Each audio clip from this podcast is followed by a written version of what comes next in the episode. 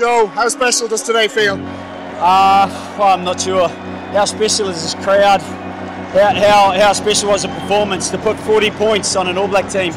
It's, uh, yeah, I'm blown away. I'm blown away by the effort they made.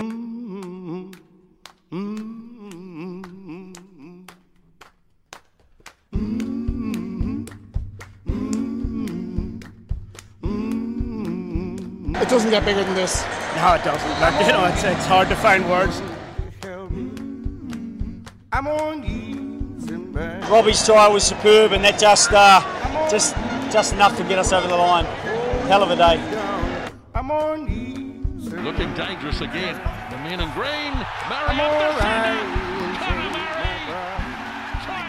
Welcome to Action Replay Extra Times Rugby Podcast. What a fascinating win weekend of rugby. We had Australia's magnificent win over Wales. We had Ireland's historic win over the All Blacks in Chicago, and really was just a, a fantastic weekend of, of rugby all, all round. Australia were really convincing, I suppose, for the first time in a while, Billy. But I mean, the, the story of the weekend was definitely the Ireland and, and the All Blacks in Chicago. oh, I'd pay no attention to what happened in the Millennium Stadium. Uh, history was I made. Like, where were you when the All Blacks were lost to Ireland? I don't know about you, Jack, but I was sitting in the dingiest pub in Cork, which was actually just quite, uh, which was actually just quite frankly scary. I was in the um, dingiest pub in Louth, so not really? too, not too different. Oh, Maybe not as I mean, we must have been thinking about each other, but uh, ah, it was just incredible to see, and the whole experience. it- It was numbing, and I think I almost missed it. But coming back to Dublin and, and meeting everyone and, and talking to people and, and talking to Brent as, as we're about to, it was just. It was just a phenomenal day, and um, my dad was actually over there for the match, and he was sending me constant updates and phone calls. So it was just a terrific weekend of rugby. Were they uh, intoxicated phone calls, or were they? Uh, were no, they... no, they weren't. He was very much focused on the game. Um, fair play to him, uh, but he I couldn't hear him through the sheer noise of Soldier Field. It looks like an incredible stadium. I'm sure it's an incredible it looks stadium like to an watch incredible as well. stadium.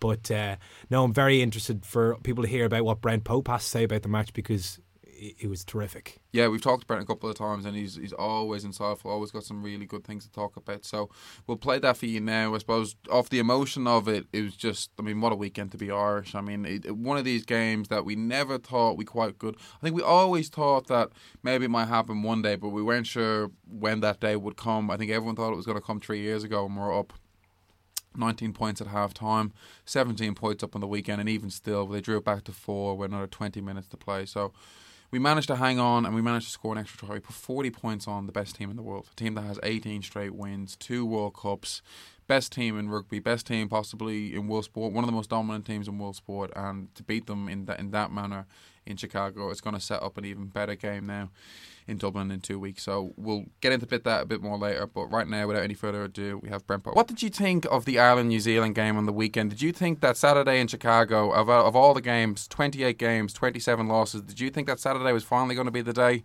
where Ireland toppled New, toppled New Zealand? No, is the honest answer. I think that uh, I was over in Chicago myself for the match, and I was speaking at a number of events with uh, both New Zealanders and, and Irish at it. And I think, you know, I said to them, "Look, you know, you don't want to. You obviously want it's going to happen at some stage. I just didn't feel that it would be at that stage. I think that's the way most people feel. Everybody can get up and these sort of, um, I suppose, uh, get up in these audiences and say, "Oh, yeah, this is the day that Ireland are going to win." But if you look at the history and you look at the teams that have gone before, and you look at the way that the All Blacks have been playing, and you look at the fact that Ireland was probably didn't have that much preparation time, you'd have to say that you know everything was pointing against them. Having said that, having been over there for the Cubs match and see what they did, and you know it's been the year of the underdog. I suppose looking back in retrospect, I always thought New Zealand had a slight weakness, and I thought it was in a sort of an, an arrogance of selection. I think that losing Brodie Retallick and uh, and Whitelock was a huge loss to them. I think that trying to put Jerome Kaino in there didn't work for them, but that's all in retrospect. To answer your first question, no, I didn't think. I thought I thought about 12 or 15 points would have been a, a pretty good result uh, trying to lose by, but uh, they were magnificent. It's as simple as that, you know. Yeah, you just mentioned Sam Whitelock there and Brodie Retallick, two massive figures in the New Zealand second row, but also two guys that are particularly pivotal when they're defending mauls, particularly. those guys with Kaino going in, a natural blindside flanker, it really was an area that Joe Schmidt targeted specifically. Seemed to be going for the the, the line a lot instead of in, especially in kickable positions where in most Test matches you'd expect them to go to points.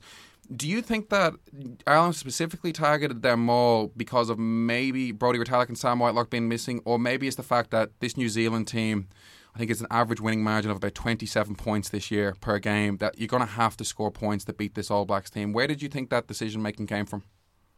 Well, I think there's element of both. I think that you're right. I think that you know it was it was com- commonly acknowledged that you know you would have to score you would have to score over 30 points, possibly over 40 points to, to beat this All Black side because they in turn would have the ability, as they did, to score 20 or 30 in, in a heartbeat. I think I think you're right in the other summation. I thought, you know, in, from a New Zealand point of view, and I follow a lot of New Zealand rugby, probably more so than most people over here, because a lot of my friends are still playing and coaching, and, and, and family friends, and that. It, it's it's the fact that they would say that Retallick is probably the best. Well, he is the best second row in, in the world at the moment. He, he's a bit like Paul O'Connell in that sense that he does what they'd say over there a lot of the mungle work. So you're right, he does a lot of that tidying up work around the mauls. He's you know, six foot seven. He's a big lump of a man. You know, put him in there with with Whitelock as well, and they did a lot of the hard graft to allow the All Blacks to play that free flowing kind of expansive game out wide. You've got to have people that are doing the hard work. What I found with um, Kaino was, you're right, he's a natural six. He wants to run with the ball rather than to do the donkey work, and and they didn't really have it. I wasn't overly impressed by Squires, who, who's come in sort of as a sort of an older fashioned type of New Zealand players, but I think I think I was surprised that Steve Hansen didn't see that earlier and, and, and pull, put Kaino to six and, and bring on the second rows or whatever he had up his sleeve and uh, from the bench in that regard because I think once the All Blacks didn't have a line-out game, but in the first half they, the line-out was more or less non-existent. Every throw was going to the ground. The, the Irish team knew that they really only had Kieran Read and by putting Devin Toner down the back of the line out, they restricted a lot of New Zealand's go forward ball in the middle of the field as well. So I think, yeah, Joe Schmidt you know, looked at the selection, looked at the fact they were missing two of their talismanic sort of second rows and their hard workers as second rows and said, right, you know, that's where we're going to play them. New Zealand, on the other hand, foolishly said, okay, I think we can move Ireland around the park at such speed like we did against South Africa. We can afford to put a number six into a second row, but it won't be a mistake they'll be making next time. You can guarantee that either the Retallick might be back for two weeks' time or someone like Romanos or something will come in because they'll need that bit of grunt against Ireland, and they'll have learnt that lesson. Uh, Brent, you spoke about how you focus on a lot of New Zealand rugby. Liam Squires' form for the Highlanders during the Super Rugby yeah. meant that you know many people were looking for him to get included. Do you think he was deserving of that spot going into the match? Yeah, maybe deserving on the on the, going into the match, but I, you know, I. It's wrong to say because he plays he plays for the, the, the, the team I used to play for, and I mean I know he's a robust sort of rugged sort of player, but I just don't know in the first half whether he was doing the job that he was set out to do. Um, you know, like I suppose Kaino is just one of these guys that's slightly free ranging more. You know, he's more likely to take angles out wider than say Squires. I think Squires is a kind of a you know, not the bad way altogether, is more of a throwback into the kind of, you know, bust a hole somewhere rather than try to you know, run those kind of lines that that that Kaino and and and McCaw before him, and and those were sort of running. So I look, it just was an experiment that backfired. You could conversely on another day, you might find like against South Africa, Squires comes in, Kaino and these guys, and they move them around. But I think that's when they had a lead. I think, you know, once they lost Moody to the bin, they really needed hard workers in that phase, and they didn't have them. Their guys want to play ball but not wanting to really get at the cold face. And I think that Ireland recognised that. And Ireland, the Irish pack, they had eight players that were willing to do the the dirty work, you know, first. And I think once you take the line out of New Zealand's game, also the fact, as I mentioned it in the, some of the columns I write last week, that you turn the All Black back three, you turn the likes of Savea and these guys around. Not so much Ben Smith, but you turn Savea and um, some of these guys around. The holo. You know, they're, they're not as good. They're not as good chasing ball. You know, yeah, Naholo. Uh, the big physical players, yes, on the end of the line, they're devastating, but having to track back has proved uh, and to reclaim the ball and kick out, which they weren't particularly good at. They're not used to it. You take the All Blacks out of your comfort zone, um, that's how you beat them. they did it easily enough. I'd have to say I was somewhat, I was somewhat disappointed that New Zealand. I don't think fired a shot. I think that, you know, there was no there was no excuses. That it was probably the worst game they had played as far as mistake minds and giving away stupid penalties and dropping ball in key areas. They had a chance here in the second half, of course, to come back and just when they got in field positions, I think you know, they knocked the ball on a few times. That was to do with Ireland pressure as well. But it was an uncharacteristic New Zealand performance. And the one thing I'd say about it being over in Chicago, they had no complaints. They were very sportsmanlike. They said the Irish team had fully deserved the win. They had no gripes. So that was good to see as well. Uh, Brent, you spoke about those uncharacteristic mistakes. Players like Squire may be performing better on a different day against South Africa. Do you think those mistakes and the performances of like someone like Liam Squire were they exposed a little bit because of the that huge work rate you were talking about about the Irish pack? Andrew Trimble. Andrew Trimble making huge hits, Josh Van der Flier coming on for Jordi Murphy. He was only on for 60 minutes, but he made one less tackle than CJ Stander did in 80. Yeah, absolutely. You know, like it's the old Jackie Charlton, put them under pressure. You know, you, see, you let the you let the All Blacks you let the All Blacks run with the ball. There's no better team in the world. You let the All Blacks pass with the ball. There's no better team in the world. But if you shut them down, and if you force them, as I said, into areas where they haven't particularly trained for, like how do you kind of train for losing matches or being in matches uh, where you're suddenly chasing the game? Uh, they're not used to that. They're they're used to they're used to saying, okay, look, it's it's it's it's 10-7 at half time or something. Then we'll just score a bucket load of points in the second half. Then the likes of Ben Smith and Naholo and Fekitoa and all these guys can start running with Gay abandon. Some passes start to stick. You know, you put them under pressure, and suddenly they they're starting to make mistakes in their own in their own 22 and turning over ball, and Ireland are kicking downfield intelligently.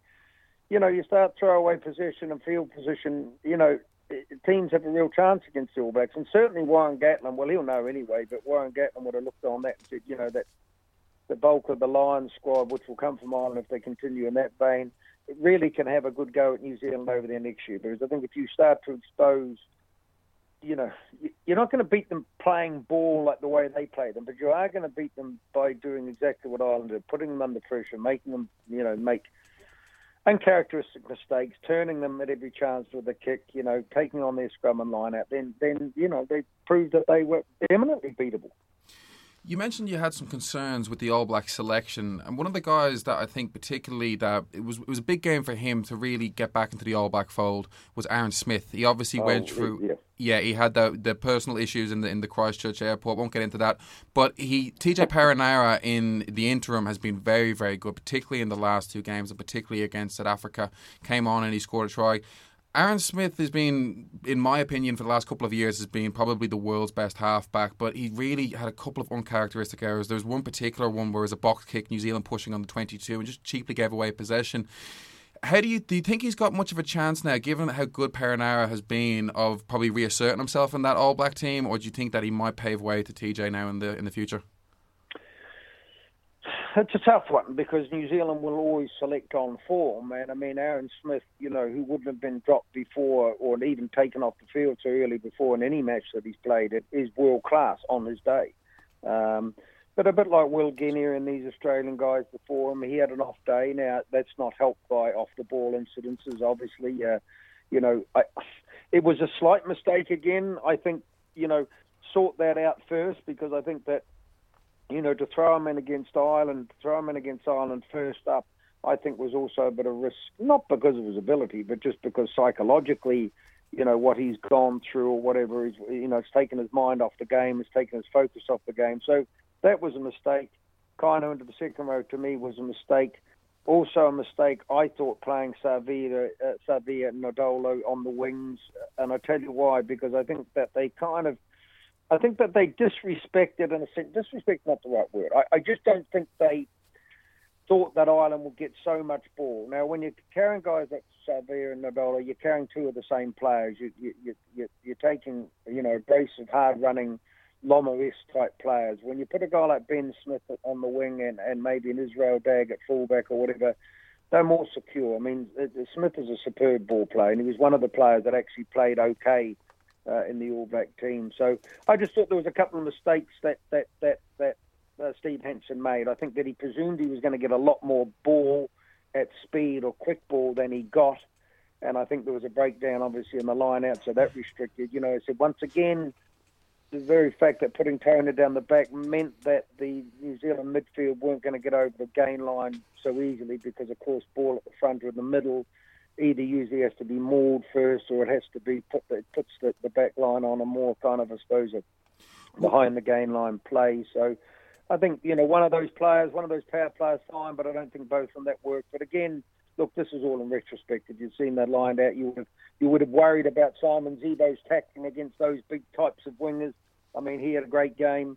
I mean, it's the first time I'd say in the history of watching All Black matches all my life it's the first time time that I can go through that All Black team and say, okay, mm, re- there really wasn't one outstanding performer, maybe apart from apart from the second row that came on, Barrett. Scott Barrett, um, yeah. The, the, I think that was um, that was he was the only sort of I suppose good deputant. Other than that, all the All Blacks were around about sort of four or five on the rating, three or four on the rating. Whereas if you look conversely at the Irish team, you had to say, my God, like there wasn't one person that didn't put their hand up, not one you know, you, you've been fighting for man of the match awards between, of course, you know, Conor Murray and Robbie Henshaw and, you know, uh, Payne, a number of these players, you know, Van der Flier, you like, you know, you name them, they could have all won Player of the Match award. But so it was just they were just completely outplayed. The All Blacks were completely outplayed on the day by just about everybody in a green shirt we'll touch on, on the Irish team in a second, Brent, but I did want to bring up a point there that you made, which I find very interesting, which is just in terms of the wingers. And um, we've had you on before about Jonah, and, and really the only weakness you said Jonah had in his game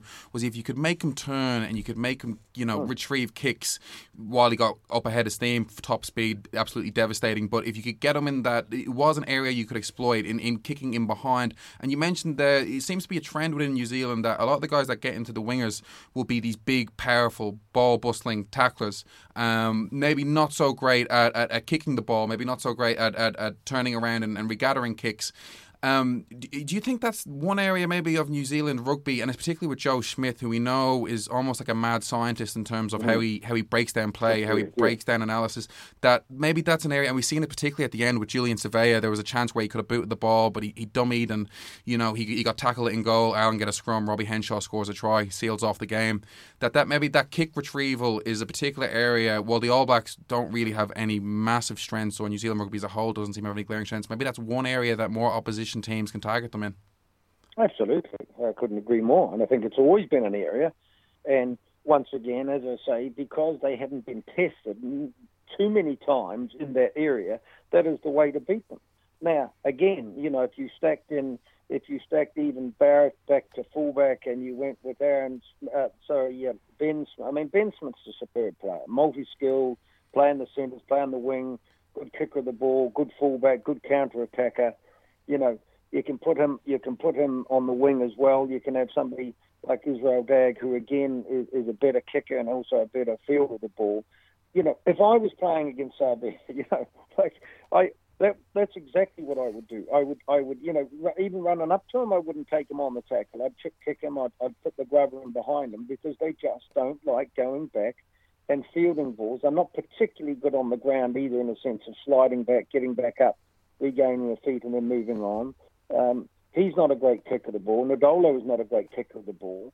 Um, so exactly that. I mean, I think it is, a, it is an area of concern for New Zealand rugby in the sense that, you know, especially the Polynesian-based players or the Maori players are all these physical, strong, aggressive specimens who like to get the ball on the hand with the hand, but aren't particularly good in a defensive role. And I mean, Lomu was the same. One of maybe the greatest player that ever played the game. I mean, the way to the way to uh, uh, played against Jonah was was always the same. It's the way the South Africans did in the, in the in the World Cup final was keep nudging the ball in behind him because as a big guy, naturally, it's harder to get down and get on the ball and get back up again and make any ground. And you're right. I mean, Savea there, Savea there, when he, in fact, he took the worst of three options because Option one was to kick for safety, which he, he didn't think he could do going back, clearly. Option B was, I thought, take off to the open field where maybe his speed could have actually got him outside and got him back up to the halfway.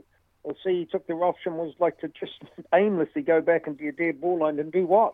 Run out with it. That's what his intentions were. He didn't, he didn't even look to get onto to a kicking foot. But I think it is a worry, and I think it's an, it's an area they'll look at, and I think it's certainly in an area that, that, that selectively, selectively Hansen will look at for Ireland now because he would have seen that Ireland's aerial game was good, their kicking game was good.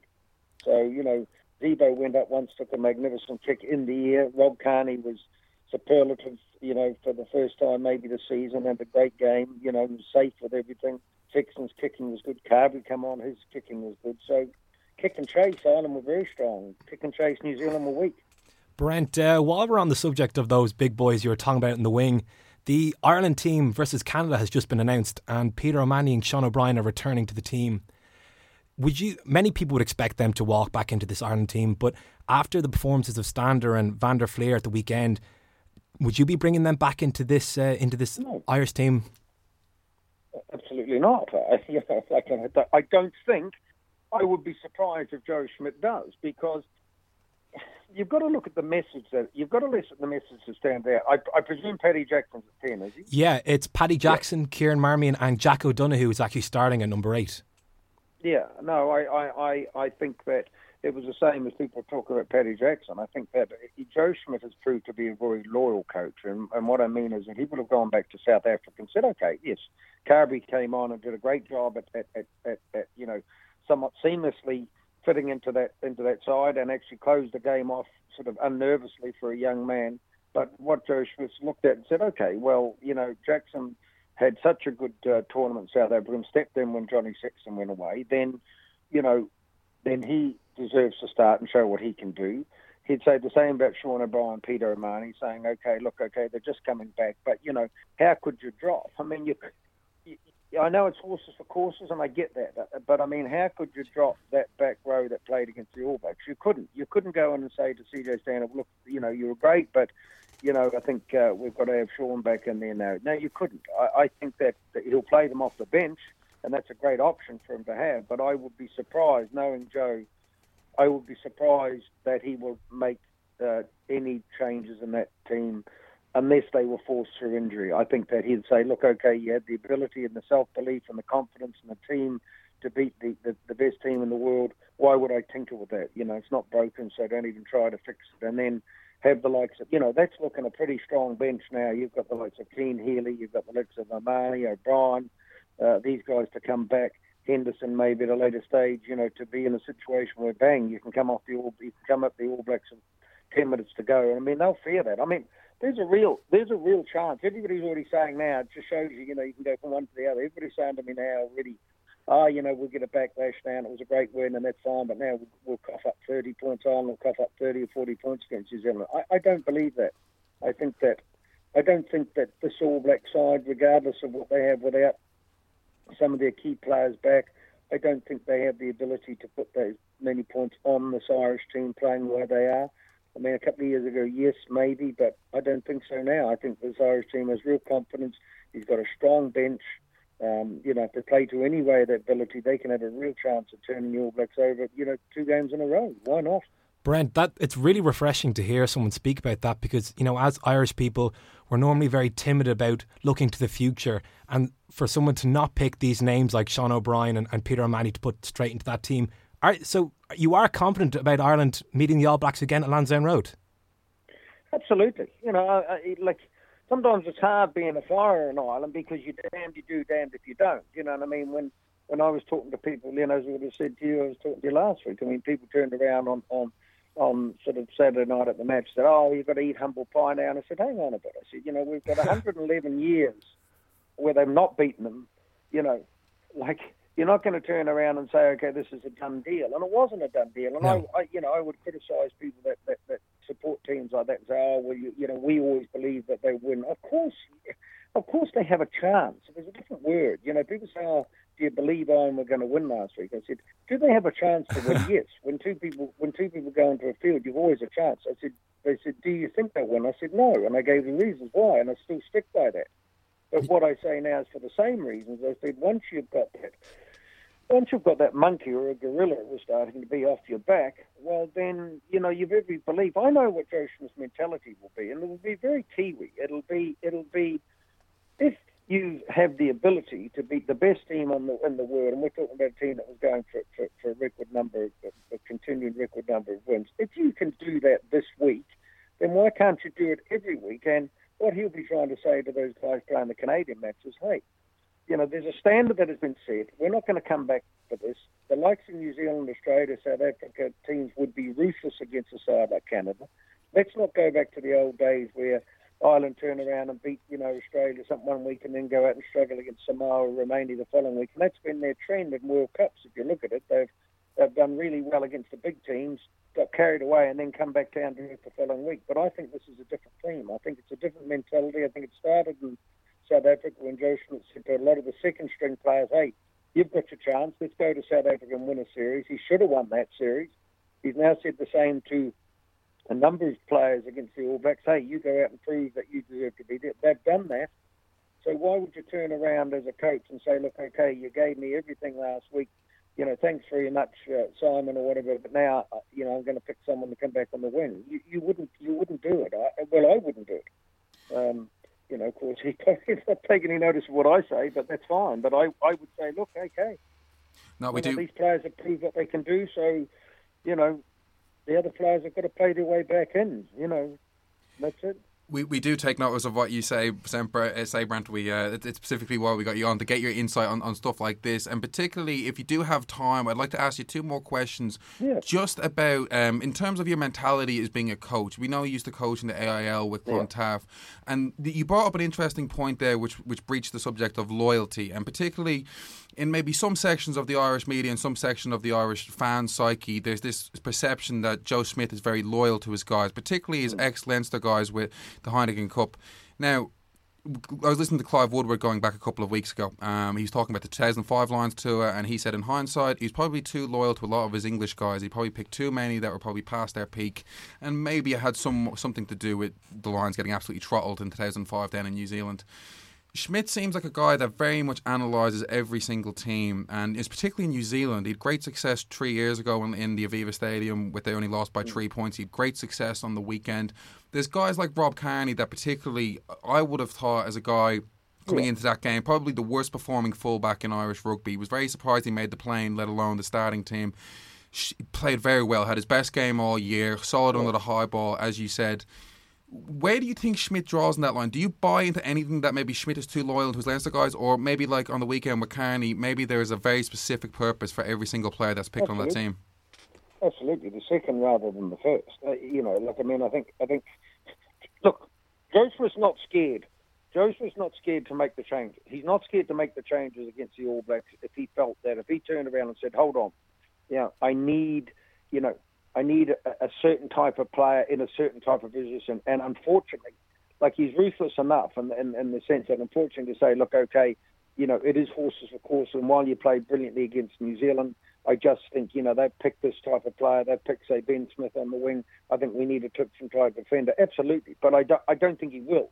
But I think that he does sit down and analyse. He does. He's not loyal just for the sake of it. You know, there's, Yes. there's a difference. Woodward was loyal for the sake of it. You know, he's now looking at a situation where the greatest coaches in the world, you know, you go back to, to, to Lombardi and all these guys at, at, at American football and at basketball coaches, the greatest coach, even Steve Hansen, you know, who, who is a great All Black coach and twice World Cup winner. It's a situation where they know individually what they can get out of a player. Mm-hmm. Joe Schmidt would have said, you know what, I don't really care to a certain degree what he's doing for Leinster. You know, I know what I can get out of Rob. I know what he needs to do for me. And that's the same as when and they were in South Africa last year. He said, I don't care what some of these guys have done for Ulster. They haven't done. I know that they fulfill a role for me, and that is why they're being selected. So he doesn't really take into account form, you know, otherwise. Otherwise, a lot of the times he would have been too scared maybe even to risk Carbery even on the bench. A lot of people would have said, oh, hold on, this guy has had a couple of games for Leinster. He saw something in Clontarf AIL final last year that, that Yes. promoted him quickly into the, Irish situation. Same as he's seen young Leavy, same as O'Donoghue and these guys. He sees that they can do a specific role and he selects them. If they, he's probably got a New Zealand mentality back from his days coaching there in the sense that, okay, you know, you give every you give every player a chance to have maybe an off day, and then you maybe replace him. He's looked at that team, this Irish team. and He said to Rob Kearney, "Hey, you did more than you did more than I could have asked after you." You know, he obviously went for Payne because Payne knew the knew the, the centre partnership. He played against the New Zealanders for the Crusaders. He knew them, so he knew he'd be able to defend with them. And Jared Payne, whatever you think about you know, maybe not being the, the, the answer as far as counter-attack ballers. He's a brilliant organiser and communicator in the middle of the field.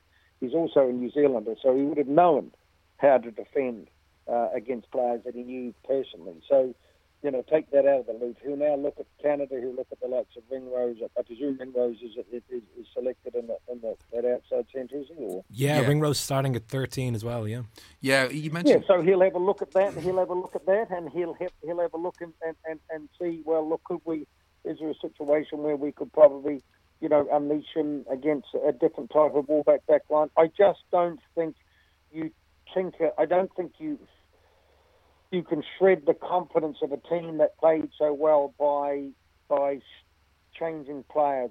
I, and I would be very surprised. Yes, I know there'll be maybe a call for some players. I'd be very surprised if he changes that. I just think he'll say, look, you know, you did a great job for me. You rewarded my loyalty by performing. You know, you run a huge risk of sending out a message to players, younger players, that regardless of how well you play, you're not playing next week. There's a, there's a thin line to be walked there between keeping guys in the panel. You've now got Sean O'Brien out absolutely busting to try to get into that team, absolutely knowing that they have to be outstanding against Canada to even be considered. And that's a great squad position to have, and that's what he has at the moment. As he should be. Competition absolutely will push that team to, to, to, new levels. But one thing I did want to kind of touch on briefly, and lastly from me, is just on you've been around rugby for a long, long time, both as a coach, as a player culture in rugby is vitally is probably is more important than in most sports. It really does set a tone in terms of building a team. This All Blacks team has been absolutely sensational over the last 10, 12 years. Really, really fantastic. And and there's been a lot of things that contributed to that. I was even reading in Dan Carter's book, you know, the importance of the jersey. You know, Anton Oliver getting back into the team after losing the jersey and all the All Blacks being moved, him crying and getting his All Blacks jersey back because it just means that much to a lot of the players the team, it's after coming off an 18 win streak. As a coach and looking at Steve Hansen and, and, Wayne Smith and what they've been able to establish there, how have they been able to create these goals, which is seemingly impossible, not just become the best team in rugby, the best team in world sport? How have they been able to probably get the players to buy into this belief that they can really achieve things that no other team in rugby, no other All Black team or international team, full stop, has really ever achieved? Because it's part of what Joe Schmidt is doing now, uh, believe it or not. It's part of it's part of providing a winning culture. You know, when you pull on the black jersey, you know, it's it's cliche and it's easy to say, and it's not the answer to everything because you've got to have rugby IQ and intelligence. But of course. primarily, primarily, if you go back to the basics of New Zealand, is that you play you play to the type of intensity and commitment and focus that Ireland played last week and you set that out and you say, look, they're the standards, we don't drop them. Yes, they dropped them last week, and they'll have, a, have had a sit down and say, okay, you know, I felt I felt there was somewhat of a bit of a relief from Steve Hansen and these guys. I just got that kind of, I know Steve well mm. enough, I just got that kind of feeling that, that okay, you know, we were going to lose to someone. You know, we're glad it we're glad it came from a spirited performance where we didn't actually deserve to win. They I wouldn't have thought they wanted to be there saying, "Oh, geez, he dropped the ball over the line three or four times," and you know, that was it. So they just said, okay, that that's the end of an era now. You know, it's not unlike it's not unlike the last time they held that record, you know, which was the 16 games. So now they just have to restart again and rebuild. And it may be a situation that Steve Hansen starts looking at a few other players back in New Zealand and starts saying, okay, look, this is the way that they need to be played. But essentially, the culture is that, you know, that you're only a bit like the Munster culture when it was successful, that you're only minding the All Black jersey, the third for a while, and that and that there is always somebody ready to take it, always somebody to, to willing to play better than you, so you're kind of holding it. And when you get that mentality, it's quite difficult because it's the same mentality that this Irish team has just after that victory. It's the kind of sense that now, okay, you've even seen Sean O'Brien writing in the paper today, he was gutted watching that match, having to come back from Leinster, you know, gutted because he wasn't part of that scene. You know, a few years ago, you might have been sitting on a plane coming back from Leinster and saying, oh, you know what, I'm glad I wasn't involved. You know, Ireland got hockey there, so geez, I'm lucky I wasn't involved in that. I'm quite happy to be back at Leinster. And we always heard sometimes when Ireland didn't perform at World Cups or whatever, that the players were quite happy to go back to their provinces because they had a different culture. The Irish players that went back to Leinster when Leinster were winning Heineken Cups often said, "Oh God, we couldn't wait back to get to a winning culture." You know, the Munster players years ago when they went back to Munster team were winning uh, despite losing in Ireland, we're quite happy to go back to that. So that's just the difference. And Joe Schmidt has created that, and that's why he'll be, he'll be very upset if Ireland just win against Canada. I'm not being arrogant here and saying that they that they take that for granted. No, they don't. But you need to have that mentality now, that All Black mentality where you say, okay, look, Canada are, are, are a B ranked side. We go out and we put 40 points on, simple as that, you know, job done. That's the type of mentality that Joe Schmidt is trying to get into this Irish team. And it's a, they kind of came come of age and, and, and also a lot of Irish sport come of age because I think there's always been something, and it's not a criticism of Irish sport because I know where you've come from in a sense that you know, I suppose it's been the it's been the the, the, the the underdog tag, you know, look, okay, you know, let's give a rattle, let's beat this. You know, that's been changing over the years, and the likes of Sonia O'Sullivan and Roy Keane, whether you support them or not, and you know, Keith Wood and and and Brian O'Driscoll and O'Connell, they've all started saying, no, we're not just here to make up the numbers anymore. We're here to win, and and that's it, and, and that's the culture that this Irish team has now. Now, hopefully, hopefully that can continue to a World Cup situation where Joe Schmidt needs he knows he needs consistency of performance, and he knows that he needs to have two teams going to Japan that can play equally as well on any given day. Because to win a World Cup, you've got to go through what you know four, five, six games, you know, where you have the same level of consistency. So that so so his his benchmark is right now. You played like that. The, the next guy step up. You put the pressure on against Canada. We go and we beat the All Blacks again. We beat Australia. We win the Grand Slam, we win the World Cup. That's the way he's thinking. You know, it's okay, it's reach for the stars thinking, but that's what Joe Schmidt will be thinking. He's not hanging around to the end of the World Cup for the sake of it or for the money. He's not about that. He's about, do I have an Irish team that could possibly win a World Cup? And yeah, why not? Uh, that was just incredible. Like you get a, the emotion just comes back in. Mm-hmm. Um, it's just a terrific, terrific weekend of rugby. And like you said at the very start, there was absolutely no reason why Ireland should have won that game going into it. No. But you talked about someday we'd, we'd think about think about winning the game and you know maybe the lead up would be we'd we'd beat England in Twickenham and South Africa would come to Ireland and, and we'd beat them then Australia and Paul O'Connell's son would, would eventually on his debut come into the team and then we beat New Zealand but to come into them in their run of form and us off the back of a pretty disappointing series loss to South Africa it was just it was all the all the more special for that.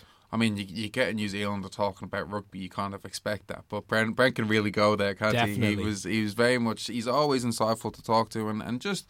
I think New Zealanders have a different uh, kind of view on, on rugby, and, and I was really interested talking to Brent as a as a former coach and just the culture setting and just about Ireland you know, possibly going with, with, with two teams and a real attack minded going for this World Cup. And this World Cup has always plagued us for years, you know. We, we beat Australia in 2011, then we lose in the quarter final. 2007, we don't even make it through the group stages. Yeah. Last year, you, we, we get to the. Uh, quarter final against Argentina, a team that we've beaten. We beat France in the group stages and we kind of crumble. So I think it's it's very much depends on getting to the tournament at that stage. But I, I think Joe Schmidt is you have to have your, your hats off to them. I mean, because we've won we've won three games this year. We beat South Africa once, and we wins over Scotland and Italy in the in the Six Nations.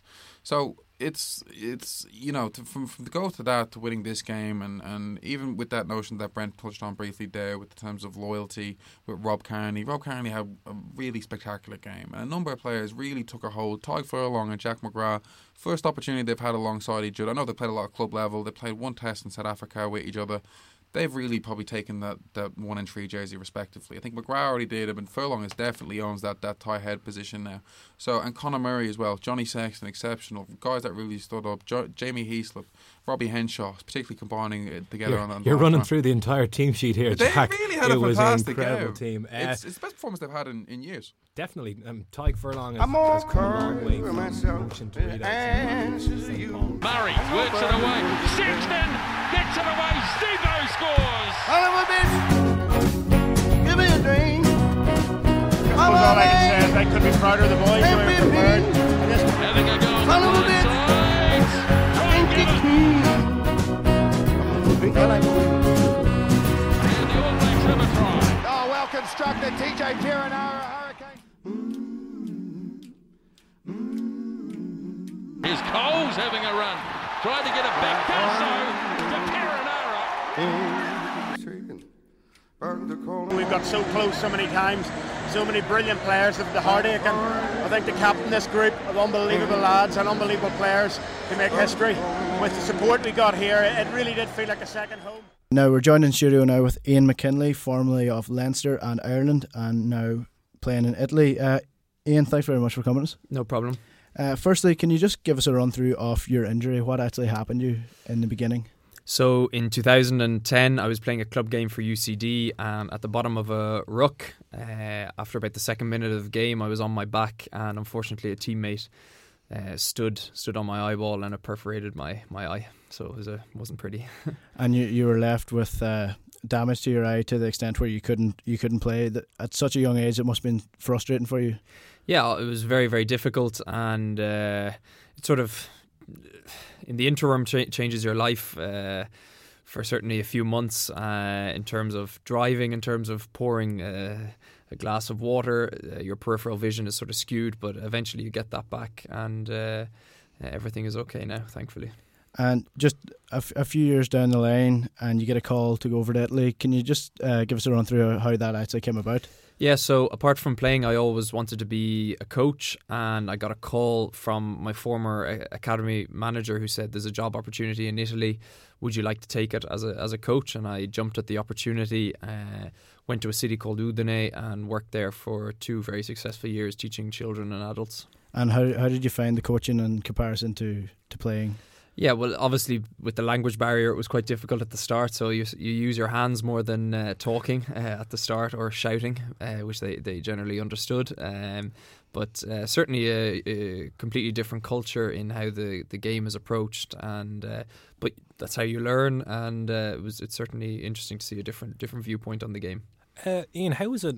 What was it like moving from an environment like Leinster to, to going to somewhere like Italy where there is a language barrier and coaching and then moving into playing? It's very very frustrating actually is the the, the first word I would I would use because you can't get your point across as, as clearly as you would you would want it. Um, but uh, thankfully, I'm fluent now in that language, so I look back now as as uh, I look back at that experience with huge positivity because now I can speak it and uh, they they know my uh, full feelings if they don't do an exercise well. So it's and worked out. C- coming through the ranks, you came through the ranks with, with uh, Leinster. Did they help you at all uh, through your journey? After uh, the injury. After the injury, yeah, a huge amount. They kept kept in contact with me. They let me coach various teams, or even with the academy, they would uh, send me on the schedule of what they were doing, and any time I wanted to, would pop in and just learn from what they were doing or anything anything that had developed from when I stopped playing. And uh, when what what made you want to go back to rugby after the injury? After a few years down coaching, what made you actually want to go back to playing rugby? Uh, unfinished business and. F- when I think for any sports person, no matter what discipline they're doing, I think when you're told you can't do it, it's always the hardest thing to, to take. Whereas you always want to go on your own your own terms. So to to stop playing at 21 was far too young, and uh, well, thankfully it's it's all worked out. And now, you now wear protective goggles for your eyes. Uh, can you just tell us the story of how these goggles came around? Yeah, so um, World Rugby were initially uh, had a project in in the pipeline with with protective goggles.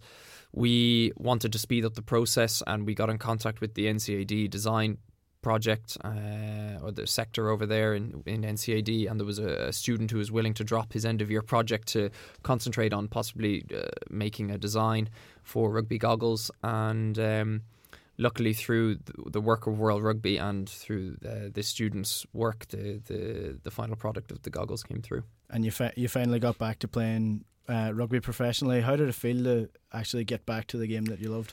Yeah, well, when I first started out, I was playing very much amateur rugby. The level was not not particularly high, but it was just a fantastic feeling just to to run around and to feel protected. Feel protected as well with the goggles was nice. And now that I'm back playing full time professional rugby, it's uh, it's certainly a roller coaster of emotions, but I'm I'm thrilled to be taking the ride. and uh, you you had some trouble initially with some uh, some of the world uh, rugby unions, particularly the RFU. Uh, to allow you to play with these goggles, um, was that frustrating at any point? Yeah, of course, because I, I played a game for Zebre against a Welsh team in Italy, and uh, this was a couple uh, last year, I should say.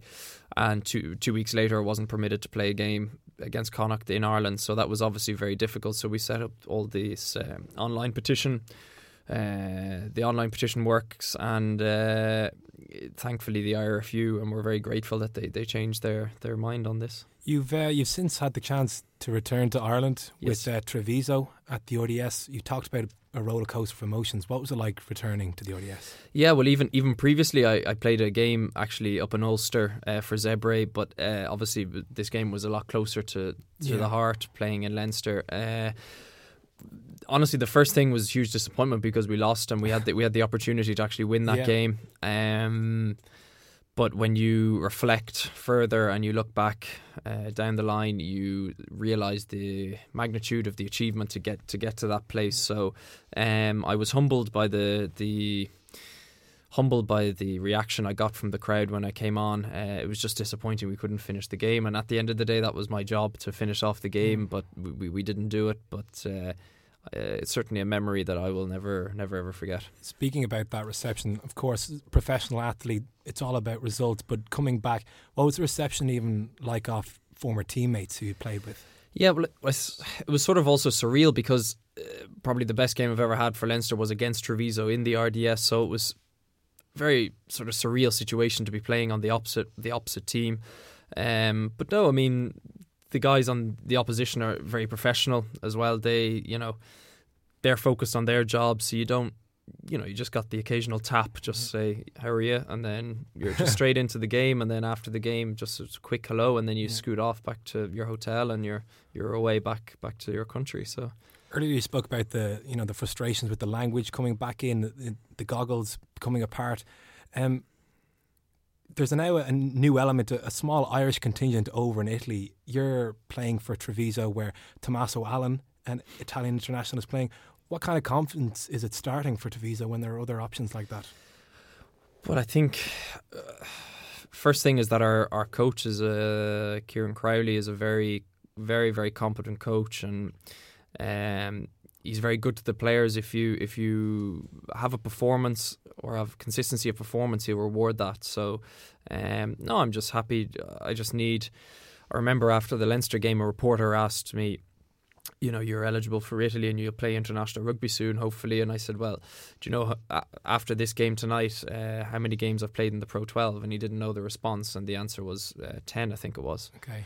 So from my debut in 2009 till uh, a return to the RDS in 2016, uh, I'd only played 10 games, which is not a lot and not a lot of minutes. So Yeah. you need to be playing consistently um, to have any sort of momentum going into any or even thinking about uh, playing at a higher level. But uh, no, it's good. And Tommy's a very, very good player, and we feed off well off each other. He started at the start of the year. I've been lucky enough to get a few string of games in, and you know you never know what, what way it's going to go. You just need to keep working and keep trusting your, your instincts and just keep And going. uh, ju- just in terms of the, the rugby culture, what what are the key differences between club rugby in Italy and Ireland? Uh, well, you have to remember in, in Italy it's the tenth sport, so soccer rules rules everything over there. Um, I think the the it certainly has a culture. Treviso has the biggest culture, rugby culture in Italy, and and has a respected rugby culture within Europe. But it's just it's it's it's different atmospheres. It's different. Um, they've different ways of looking at rugby. It's more forward orientated, more so you say bash bash instead of maybe looking for space. So it's certainly certainly different from that that point of view. And you mentioned that uh, somebody asked you about being eligible to play for Italy.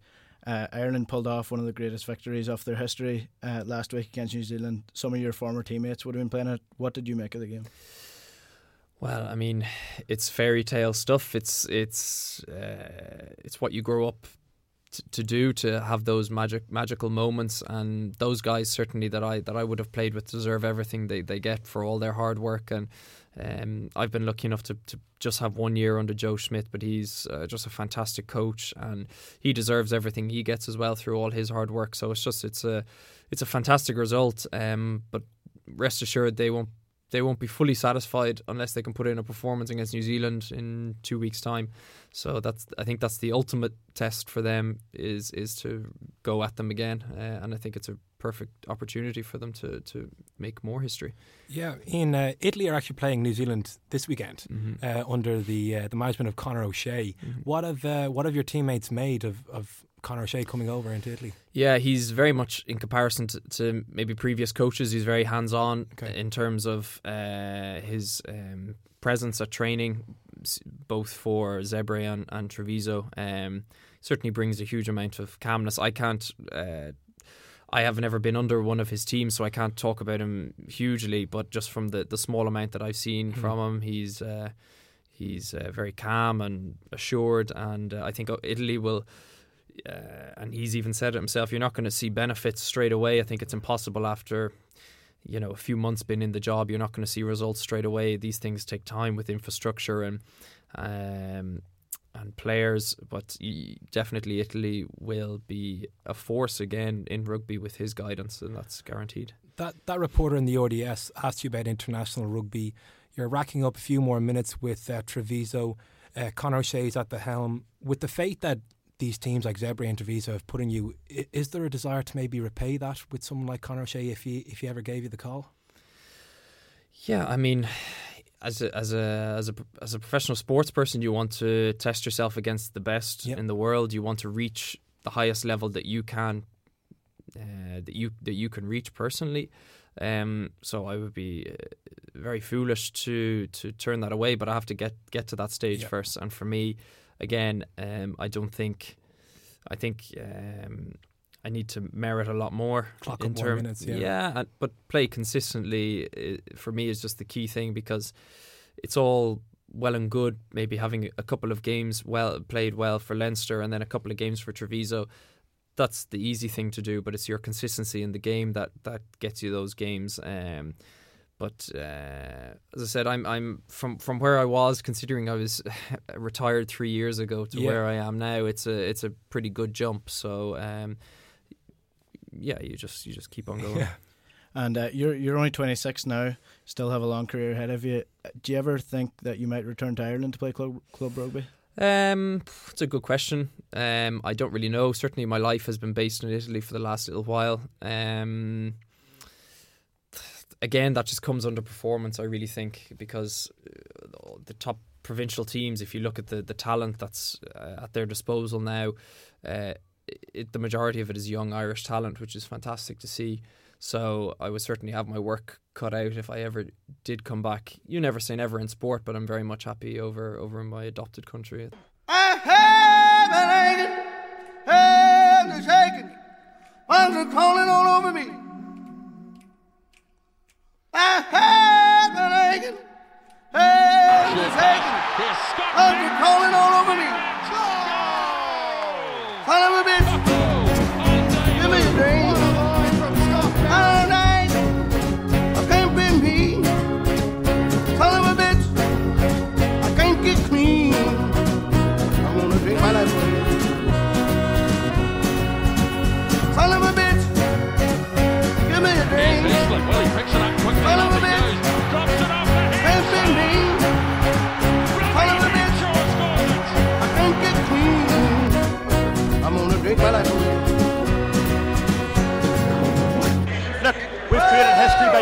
And attacking New Zealand. They're a quality side, and I think it probably it shows how good they are, how important this win was to us.